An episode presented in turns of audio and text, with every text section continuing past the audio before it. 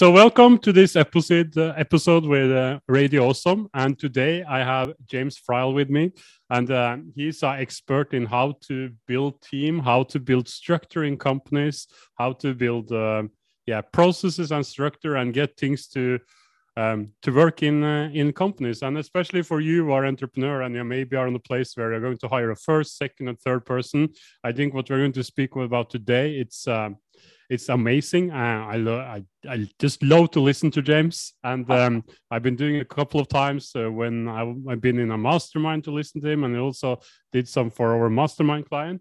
And he also been working with Russell Brunson and a lot of other big marketers who he helped to get systems in the business. So, and I know you are really busy, so I'm so grateful that you can do this. So thank you for being here and can do this podcast with me. Absolutely. It's awesome to be here. I'm excited to dig in and unpack all of this stuff. I think that in terms of business growth, you know, the first thing that everybody looks at is, and rightly so, is like, we got to get sales, right? We got to get sales. We got to get customers. We got to figure out how we're generating leads and all of these things. And as soon as that starts working, then there's this like moment where you say, wait a second, I've got this whole other thing that I got to figure out, right? I got to figure out, I can't do everything myself. So how am I going to start bringing in people to help me?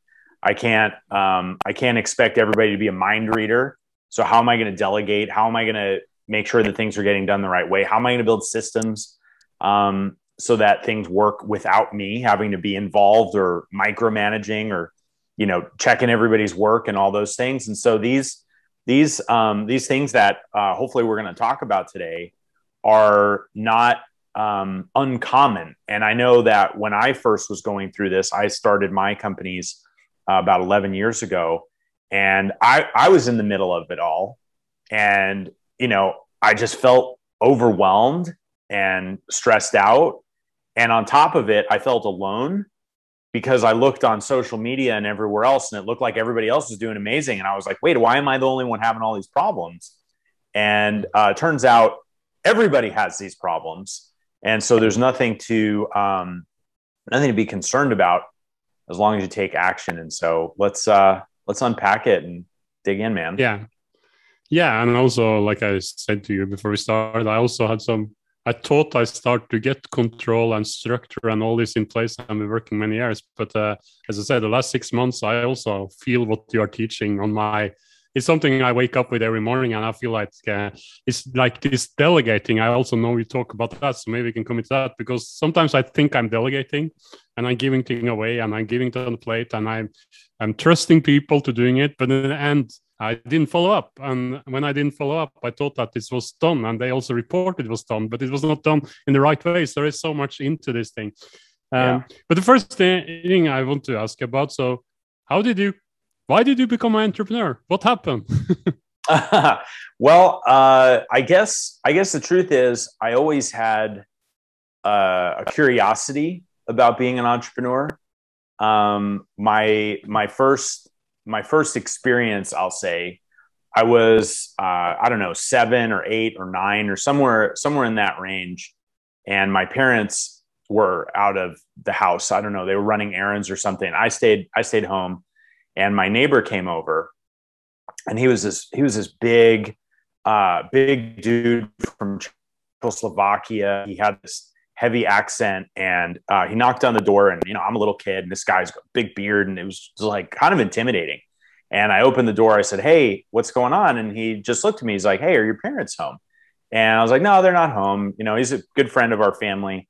And I said, "No, they're not home." And I didn't know what else to say, right? I felt awkward. I didn't know what kind of conversation to have with him. And he looks over to the right, and there was my swing set that my parents had bought me years earlier, you know, with the swings and the slide and all that other stuff. And he looked at me and he said, "Hey, are you still using that swing set?" And I wasn't really. And I looked at him and I said, "No, I'm not. Do you want to buy it?" And he just was like, "Well, how much do you want?" And I said, "Well, make me an offer." And so he paid me $75, and I helped him get it onto his truck. And That was my first experience of making a deal. and so I guess it's been in my system for a really long time, but I didn't necessarily go down that path to begin with. I did a more traditional path. I went to college and I was in the corporate world. I had some amazing corporate jobs for about 10 years, but the whole time I was in my corporate jobs, I always had like a side hustle. I was, starting a business or investing in real estate or, doing something or other.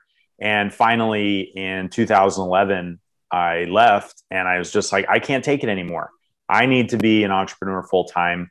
And so, that's a little bit about my journey. Mm.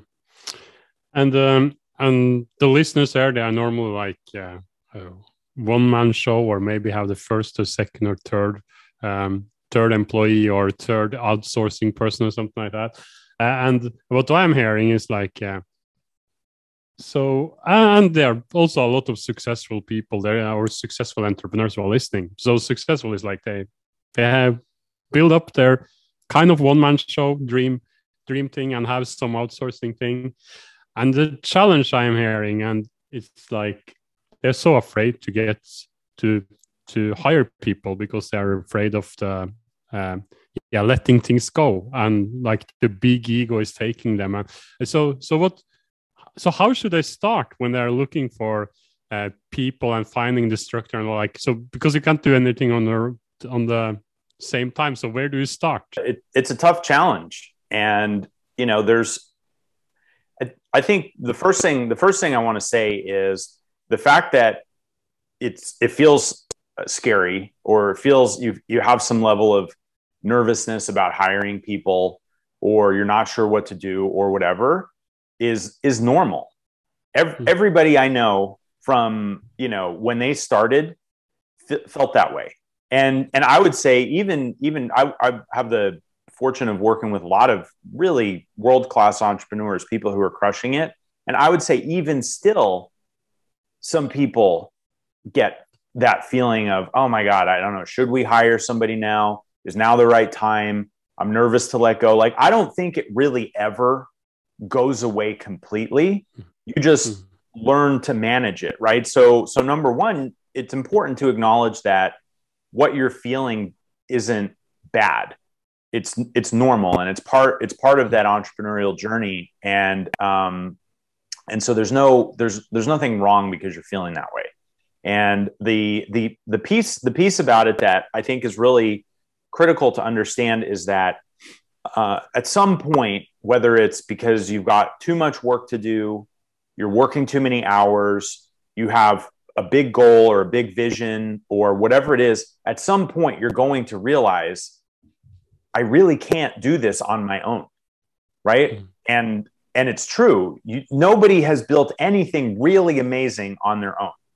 Everybody gets help from so many different people, whether it's, people that are advisors and mentors, people that are just, friends and part of their entrepreneurial community, people that are contractors, full-time employees, like whatever. None of us do it on our own. So the idea that we're going to be the ones to do it on our own is, it's not only not true, it also slows you down.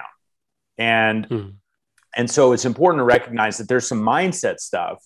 And I don't really like to say mindset, because I feel like a lot of people just, think that it's not real or whatever, but there are some things, ways of thinking and thought processes that I think are helpful. And one is you're not alone. And two is that you're never going to do anything all on your own anyway.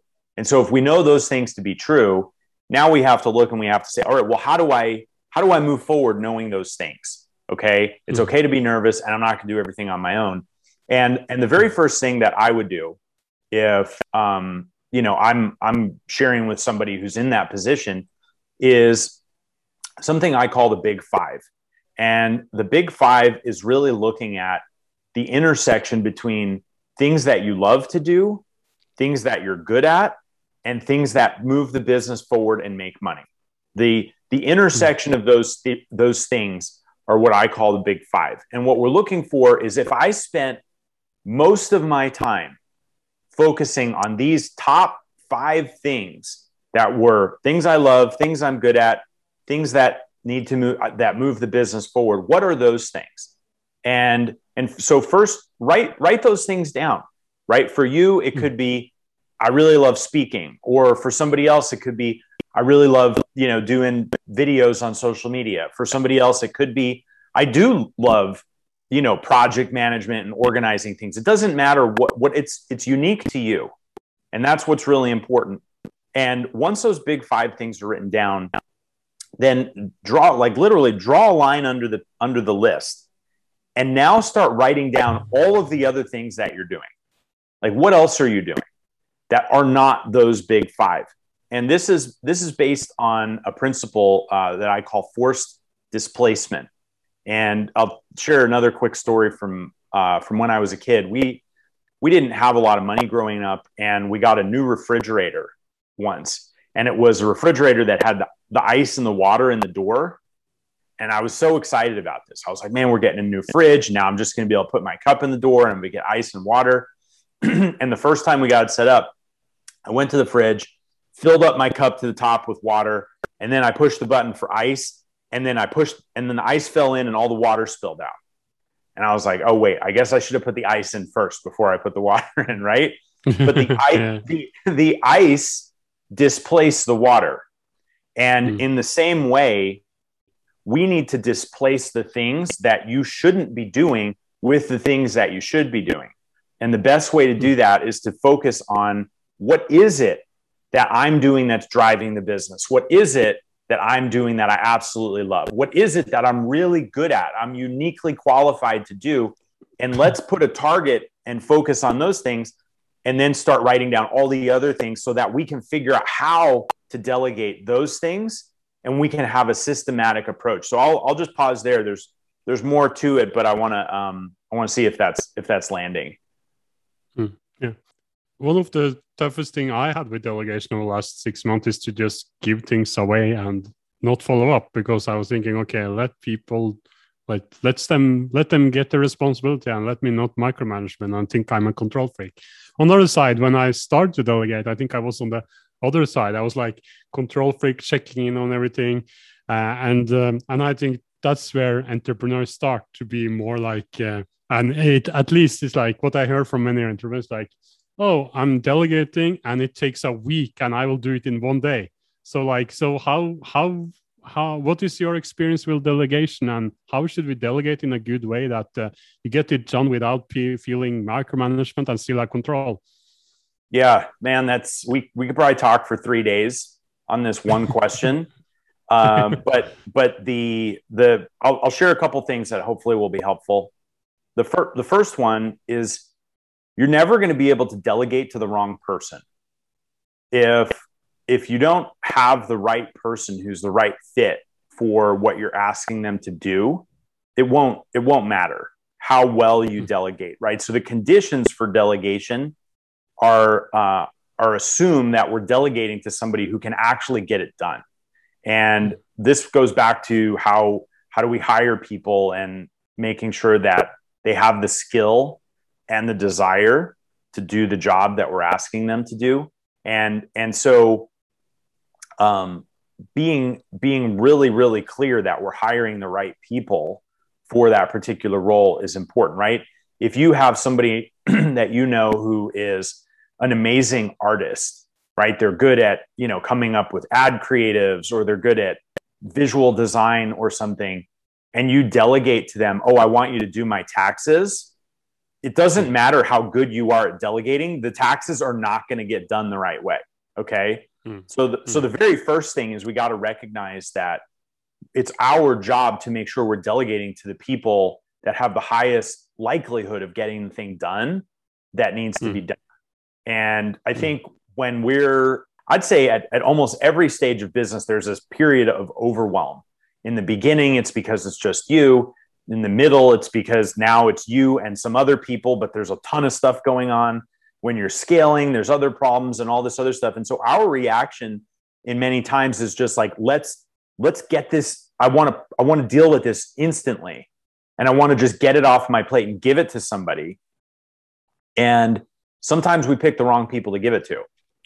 And so one, that's a really critical factor.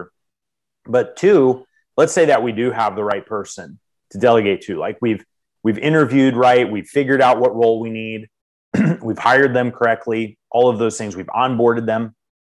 Now, when we're delegating, the number one most important thing is that we've got to be really clear in our own minds and with that other person, what does success look like with this thing that I'm delegating? Like, how are we both going to know that this is successful? And most of the time, we wish that we hired mind readers, right? We wish that we hired people who could read our mind, who just automatically know what we want them to do or what a vision looks like. And so we give it to them and they think they did a good job. And then we look at it and we say, that's nothing like what I wanted. And then they say, but you never told me what you wanted. And that's on us, right? So being incredibly clear on what success looks like, what does the outcome look like that we really want is critical. And then as part of that, I would say step three really is now that we're clear on what good looks like, then it's three things. What exactly are we asking them to do? Who are we asking to do the thing? And when does that thing need to be done by? And so if we're clear on those three things, assuming we have the right person and we know what the ultimate vision for that is, then with who's doing it, what's getting done, and when's it getting done by, that really increases the odds of success that we're delegating properly. And you say finding the right person. So can you tell me a little bit about hiring process on how you do it and how you recommend people to do the hiring process? Yeah, for sure. So have you ever played the game of Tetris where the little bricks fall from the sky? So I think of hiring a lot like Tetris. And when you're playing that game, you've got like the long skinny piece, you've got the square piece, you've got the jagged shaped L piece. And so let me ask you, like, which of those pieces is the best piece?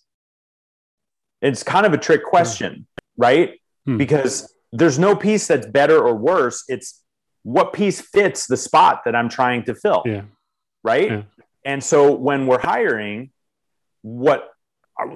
I've made some of the biggest mistakes possible hiring, right? Because I would see somebody that I said, oh man, that person's amazing. Let me hire them because then they're going to be amazing inside of my company. But the problem was they weren't the right piece to fit the slot that I needed. And so when we're hiring, the work and hiring, a significant portion of the work happens before we hire the person. Because if we go back to that big five exercise that I shared a few minutes ago, and we have our big five, and then there's a whole bunch of things below the big five that still need to be done. Now we can be specific about, well, what exactly am I hiring somebody to do, right? Am I hiring somebody to do, my admin and my travel and meeting coordination, or am I hiring somebody to, run Facebook ads and manage, email management, or like what exactly am I hiring somebody to do?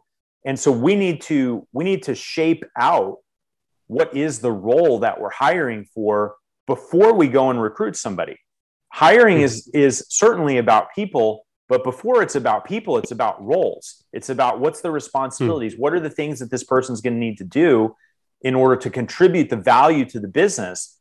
Because if we don't do that, we might get somebody who's absolutely amazing, but they could just be the wrong fit for what we need, right? One of my favorite quotes is from Einstein, and he said, if you judge the fish by its ability to climb a tree, it would grow up its entire life thinking it's stupid.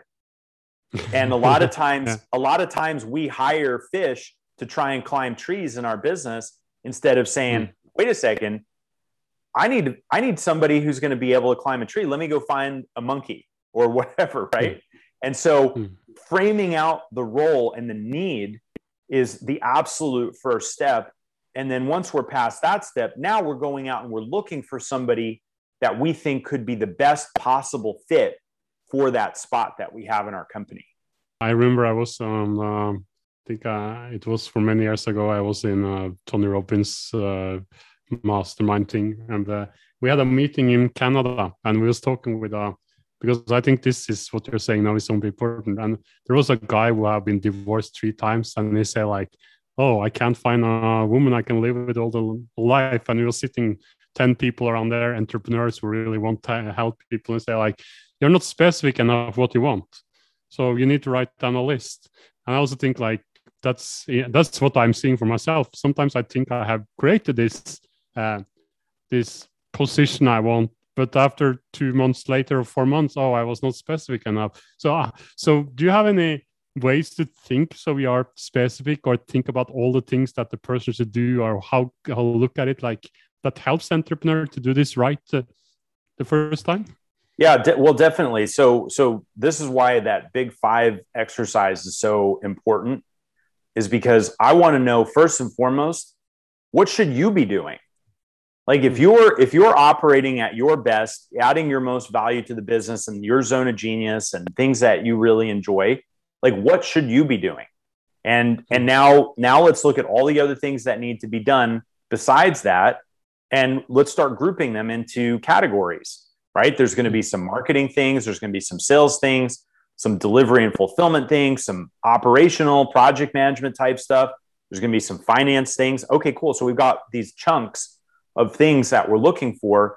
And now I need to know, well, what exactly are the things that I need to have done in each one of those areas? And that's really what starts fleshing out a job description. And once you get to that point, then you can go online and you can go to, Indeed, you could go to, jobs.com, you go to monster.com, you go anywhere, and you can start looking at when other people talk about this type of role, what responsibilities are they talking about? Is there something that I'm forgetting, right? And so you can use some of these things as inspiration to help you put together the role that you need for your own business. But first and foremost, you got to be clear what you need, right? Because if I have somebody who's the entrepreneur and they're really good at sales, they really love sales, and sales drives the business forward, for them, going out and hiring a salesperson right away as their first person, probably not a great idea, because then what are they going to do? They're going to do like the bookkeeping and the accounting and like all of that. Like, I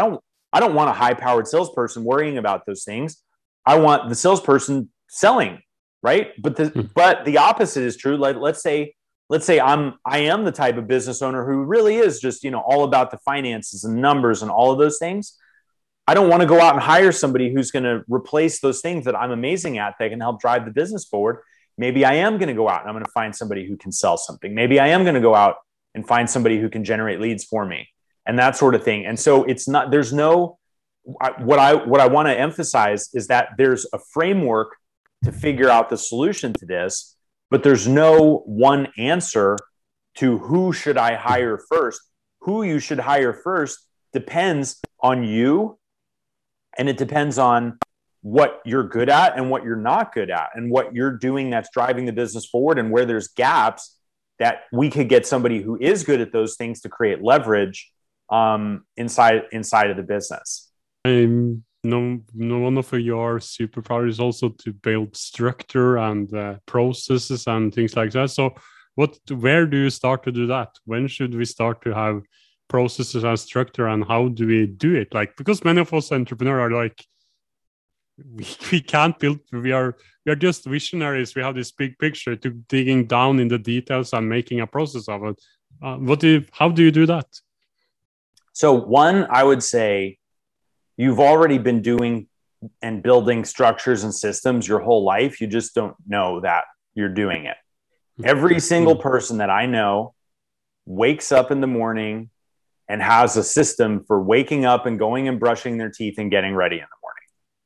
That if you can do that, you can build a system. Sometimes it's a little bit more complicated, but the basic thing is, it's not that you don't know, you're incapable of building a structure or a system or even thinking about it that way.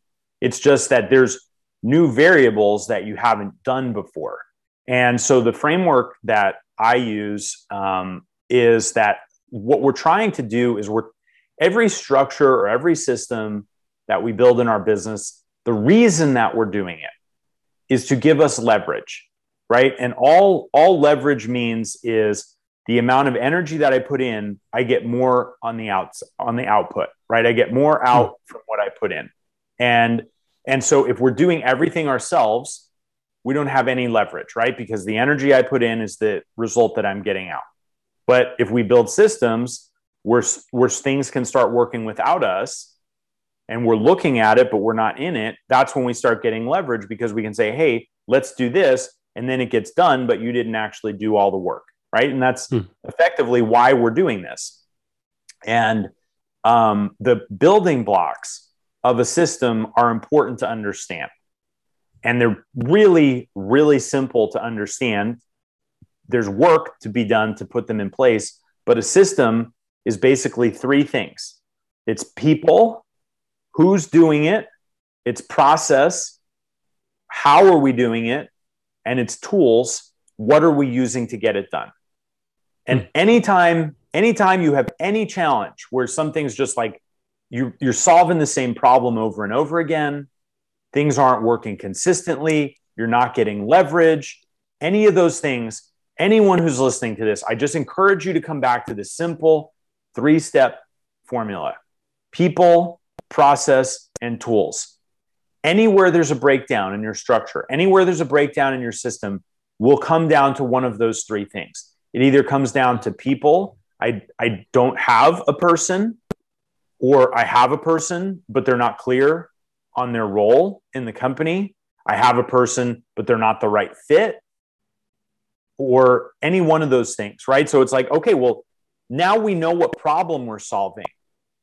A lot of times when we're building systems, the reason that it feels complicated and overwhelming is because we just see this big problem, but we don't know how to break it down into a smaller problem. And if we realize that anytime we're having those issues, it's either people, processes, or tools, now we can start isolating the specific problem that we're having, and we can actually fix it, right? Because maybe we have great people, maybe they're clear on what their role is, but we've never laid out a process. We've never asked them to lay out a process. We haven't agreed how it's supposed to get done, like how we're going to measure it, how we're going to manage it, like none of those things. And so everyone, like we might have a team of awesome people, but everyone's running around confused and stressed out because there's no process for it, right? Mm-hmm. And so those three things will absolutely be the building blocks of any system or any structure that you're trying to create. And knowing those three things helps you isolate, well, what's the thing that's slowing us down right now? Let's work on that, and then we'll fix the next thing after that. Another thing that has been more and more normal now, especially after COVID and all this thing, is remote team. And some entrepreneurs come to me and say like, oh, it's easy to meet people in the office because then you have time for a coffee and you can sit down and talk. And this is gone when you're building a remote team. So what is your opinion on building remote team instead of a physical team? What is there any different, or if it is, what should we think about? Yeah. So I will admit that I have been managing remote teams since 2006. So I've been doing it for a long time, because I always thought that I would rather have the best people, regardless of where they happen to live, than to try and get the best people in my area.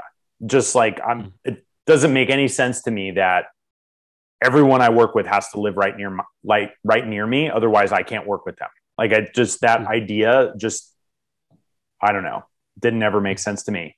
But I would say that the biggest thing for a remote team is, you got to be extra diligent about culture and communication. And culture is, a lot of people substitute culture with, oh, well, we're going to get together and we're going to go and have a drink together, or we're going to get a coffee, or we're going to, hang out in the office and all that.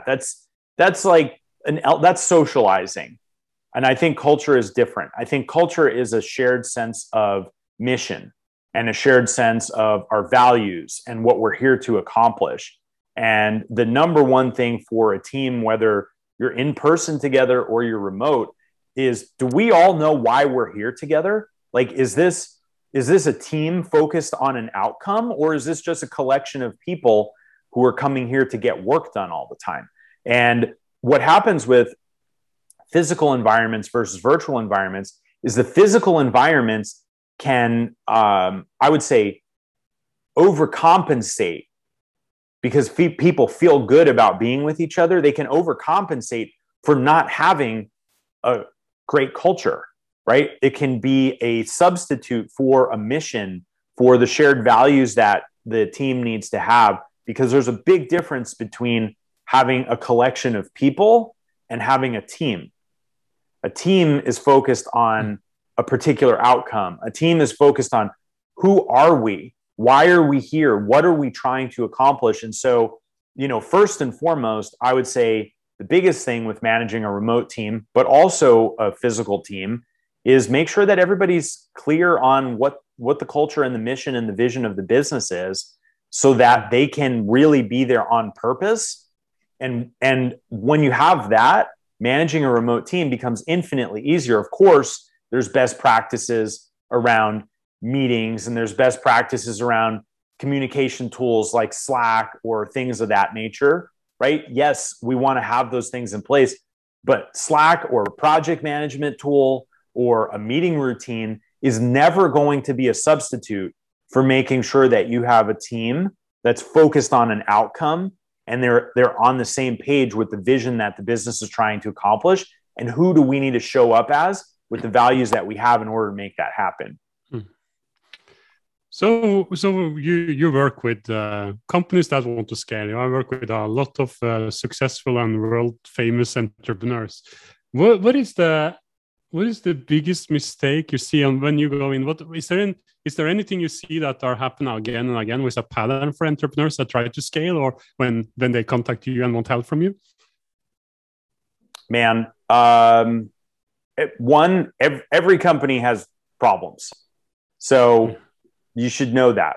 And I think that for a lot of entrepreneurs, we see what other entrepreneurs are doing, and we always assume that everyone else is like got a perfect business and there's no problems.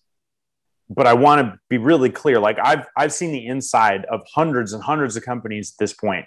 Like I've seen the good, the bad, the ugly. And you need to know, first and foremost, everyone has problems. Every single person, every single company has problems. Like there's no point at which you don't have challenges, because you're growing, right? The only time you wouldn't have any challenges is if you were just like, all right, I'm done, right? Then there's no challenge anymore. But as long as you're continuing to try and push forward and you're continuing to try and grow, you're going to have challenges.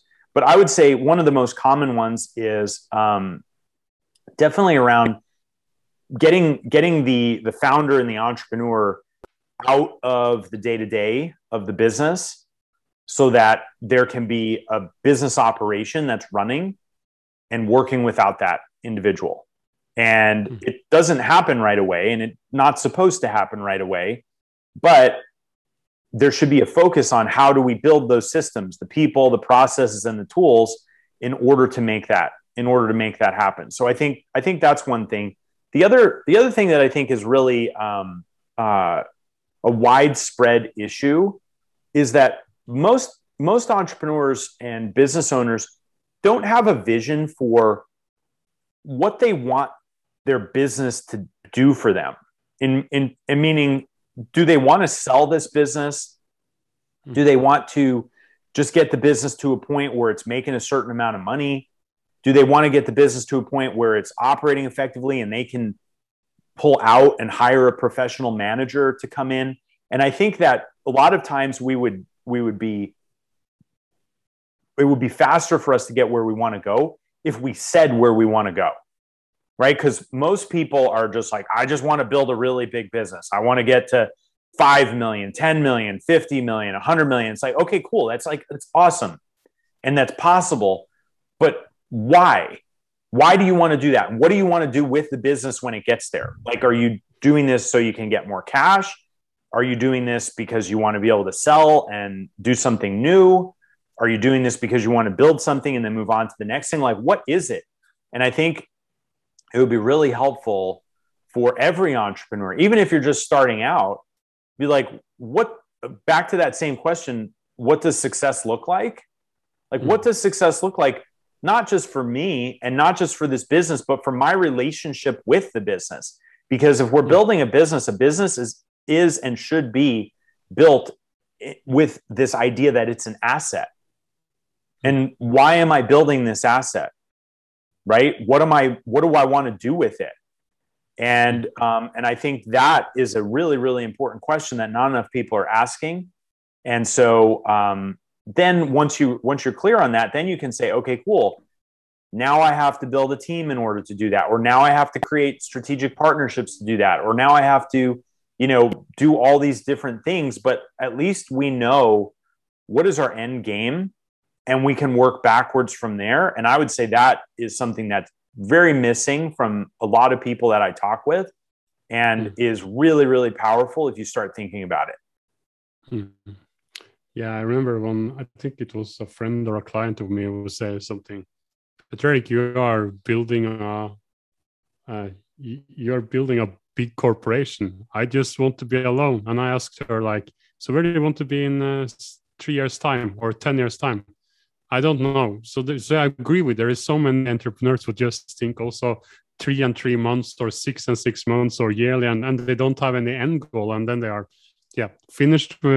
They retire and the business is just depend on them because they don't are building for the future. So I so agree with you. So what is the first step to start to think about what is the end goal? How do you have any advice on where do we start to find out where we want to go and how to make this vision or this end goal ready?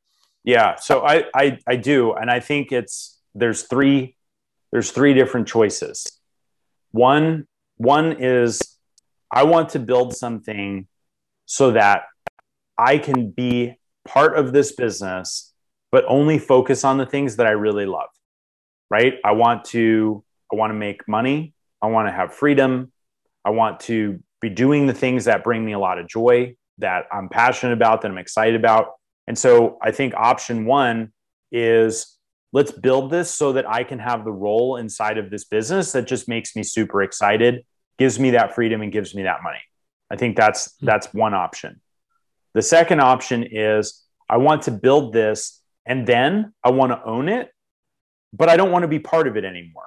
And I want to hire in a CEO, or I want to hire in a general manager and an executive team to take over. And I'm going to still own this business with those people running it. And I'm going to collect a dividend.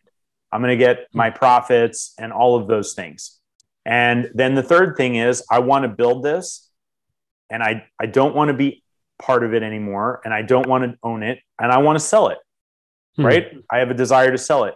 And I think if you boil it down to those three options, then you can look and say, all right, well, which one of those do I want at least now, right? Because it might change in the future, but if you already know that you're building this with the intent to sell, you're going to do things differently than if you're building it with the intent to, I want to be part of this, but I just only want to do the things that I really love.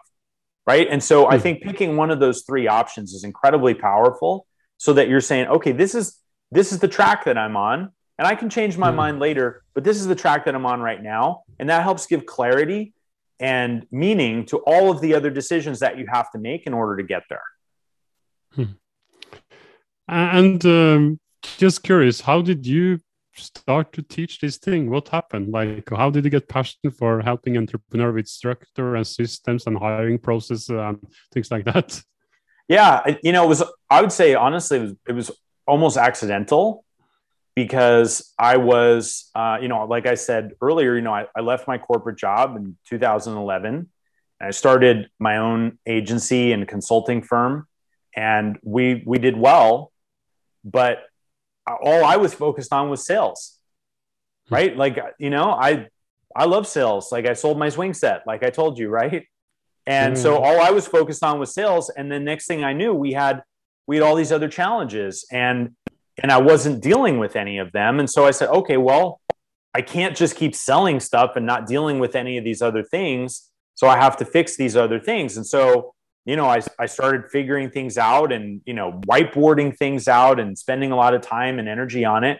And I started making improvements, and I thought at that point I was the only one who was having these problems. And I said, okay, well, once I fix these for myself, I'm just going to keep going along on the same path that I was going along. And at that same time, you mentioned him earlier. I've known Russell Brunson for a long time, and we were talking one day, and I shared with him what I had been doing for myself to build these systems, to get myself out of the weeds, to focus on the things that I thought I should be focusing on. And I shared it with him, and it was quiet for a second. And I was just like, oh man, he mustn't like it. And then he said, I need this for me. Like, I need this. And I was just like, wow, that's crazy. Like, Russell's such a, successful entrepreneur. Like, why would he need this? And so I said, okay, well, I'll just help you. And so, this is very, very early days of, ClickFunnels, and I helped him. I spent half a day with him, and I showed him what I was doing and helped him get some stuff in place. And it made a huge difference for him. And he started telling a lot of other people about it. And he's like, hey, if you need this, like, you should just go talk to James. And then next thing I know, everyone's asking me, how do you do this? And it was only then that I realized, oh, wait a second, I wasn't the only one who had these problems. And so that's really how that side of things started, because for me, most of my career has really been spent on marketing and sales and in the digital world. And then through necessity, I figured out how to build teams and systems and structures so that we could grow faster, because the thing that I hate the most is moving slow. I want to be able to move fast, and I also don't want to have to kill myself to move fast. So that's kind of how it started. Cool. And the last question I have for you, is there anything appeal or something you want to say? Or I have two more questions, but one of the last questions is like, is there anything I should ask you that you want to tell European or Asian online entrepreneurs or coach and consultant? Like, do you have anything you want to say?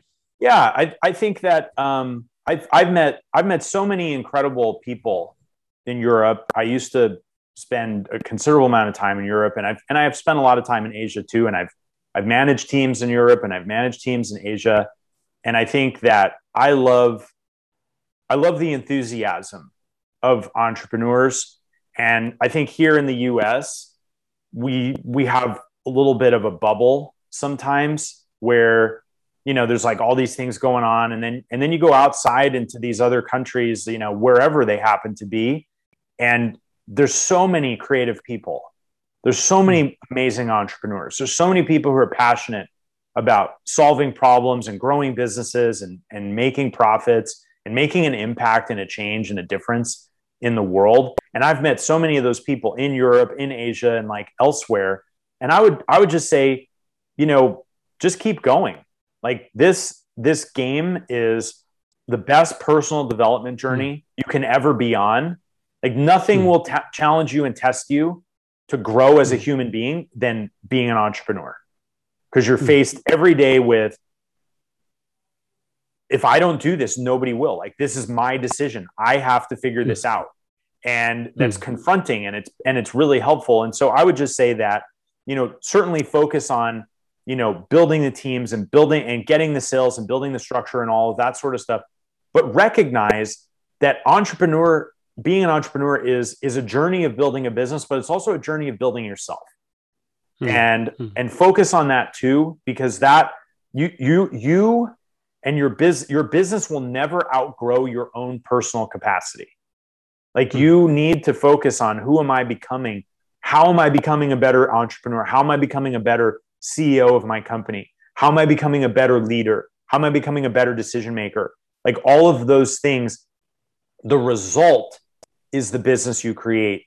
What creates that result is who do you become? And so I would love to share that, and hopefully that helps and inspires somebody.